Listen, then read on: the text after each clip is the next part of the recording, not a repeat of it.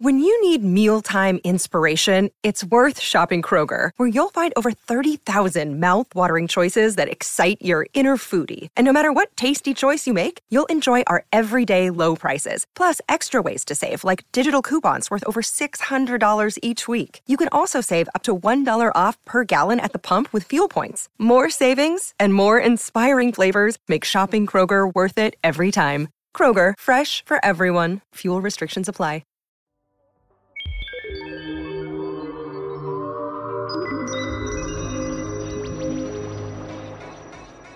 Hello and welcome back to the Space News, Space Cadets. My name is Will, and today I'm going to take a look at uh, SpaceX's Crew Dragon Demo 1. They are cleared to launch on March 2nd by NASA. But before I do that, I want to say thank you to everybody who's been supporting this podcast since day one. You are amazing amazing people. So thank you so much for hitting that subscribe button. Also for going to patreon.com slash space news podcast and helping us out financially. And by going to our social accounts at Space News Pod or our website, spacenewspodcast.com. You can also check us out um, on YouTube and on Twitch. Uh, the username is Space News Pod. So youtube.com slash Space News Pod and twitch.tv slash Space News Pod. NASA has done a flight readiness review at Kennedy Space Center in Florida, which concluded with a go to proceed with a launch attempt as soon as 2:48 a.m. Eastern on Saturday, March the 2nd for SpaceX's Crew Dragon.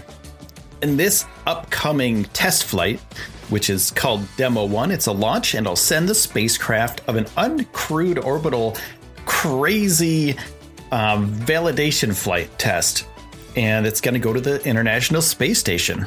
Well, I guess I shouldn't say crazy. It's going to be controlled, but it's going to be very tough. You know, like this is the first one that they're going to do. Um, they're going to send the Crew Dragon, which will house U.S. astronauts up to the International Space Station. But on this test flight, there aren't going to be any people. This is just a test. NASA has stated the board had a good discussion with the SpaceX commercial crew and station engineering communities regarding the flight plan and redundancies built into the spacecraft systems and procedures. They additionally discussed how the data from this flight test will be important for the next flight of Crew Dragon with NASA astronauts on board.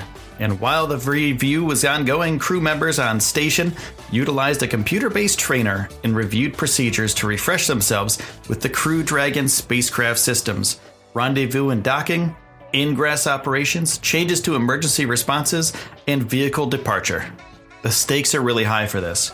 This is going to be America's um, new launch vehicle. You know, this is the one that they're going to be launching astronauts to and from the space station and if um, if all goes well, you know, there's going to be another test, and that flight test will be in the spring, and that's when the uh, it's called the Crew Dragon Ascent Abort Test, and this is for the crew, right? So when the crew uh, is launched. Uh, they need a way to abort the mission if possible. And that's not only to quickly escape an incident on the launch pad itself, but to escape if something were to happen midair um, during the launch or during the ascent. And this is required by NASA. This is uh, something that SpaceX needs to have in place before they can launch human beings into space again. So, what's cool is that the DM1 flight test, that abort test, uh, it's going to fly again. That's going to be the same one that happens during the second test. And that's going to be on the same pad atop the rocket which launched SpaceIL's lunar lander, which just did a firing maneuver to get its uh, course towards the moon. So, DM1 will provide key data on the Falcon 9 rocket and Crew Dragon's performance, the supporting ground systems, as well as on orbit docking and landing operations with the ISS. And about 10 minutes after the launch, Crew Dragon will reach its preliminary orbit and is scheduled to dock to the ISS on Sunday, March 3rd at 5:55 a.m. Eastern with about 400 pounds of crew supplies and equipment. And once it's there on the ISS, it'll spend about 5 days there until uh, March 8th when it will return to Earth with critical research samples. About 5 hours after Dragon leaves the station, it'll conduct its deorbit burn, which lasts around 10 minutes. and it takes about 30 minutes for Dragon to re enter the Earth's atmosphere and splash down in the Atlantic Ocean. Now, remember when I said there weren't going to be any people on this thing? Okay, so there's not really a person, but there is a suited up dummy that's going to be on Demo 1 mission, and it'll be instrumental in monitoring data for the flight. And uh, is this Starman 2? Is this Starman 2? Or is this the same Starman that was in the Tesla car? No, I don't think so. That thing's really, really far away. So it's not the same guy, but it is going to be a suited up test dummy. And rollout for this thing is going to be scheduled for February 28th, following a successful launch readiness review to be held on February 27th. And the rocket will also land offshore on the SpaceX Autonomous Spaceport drone ship, the ASDS, not at the Cape, uh, landing zone one, because SpaceX wants to reserve the rocket's full margin on the test flight.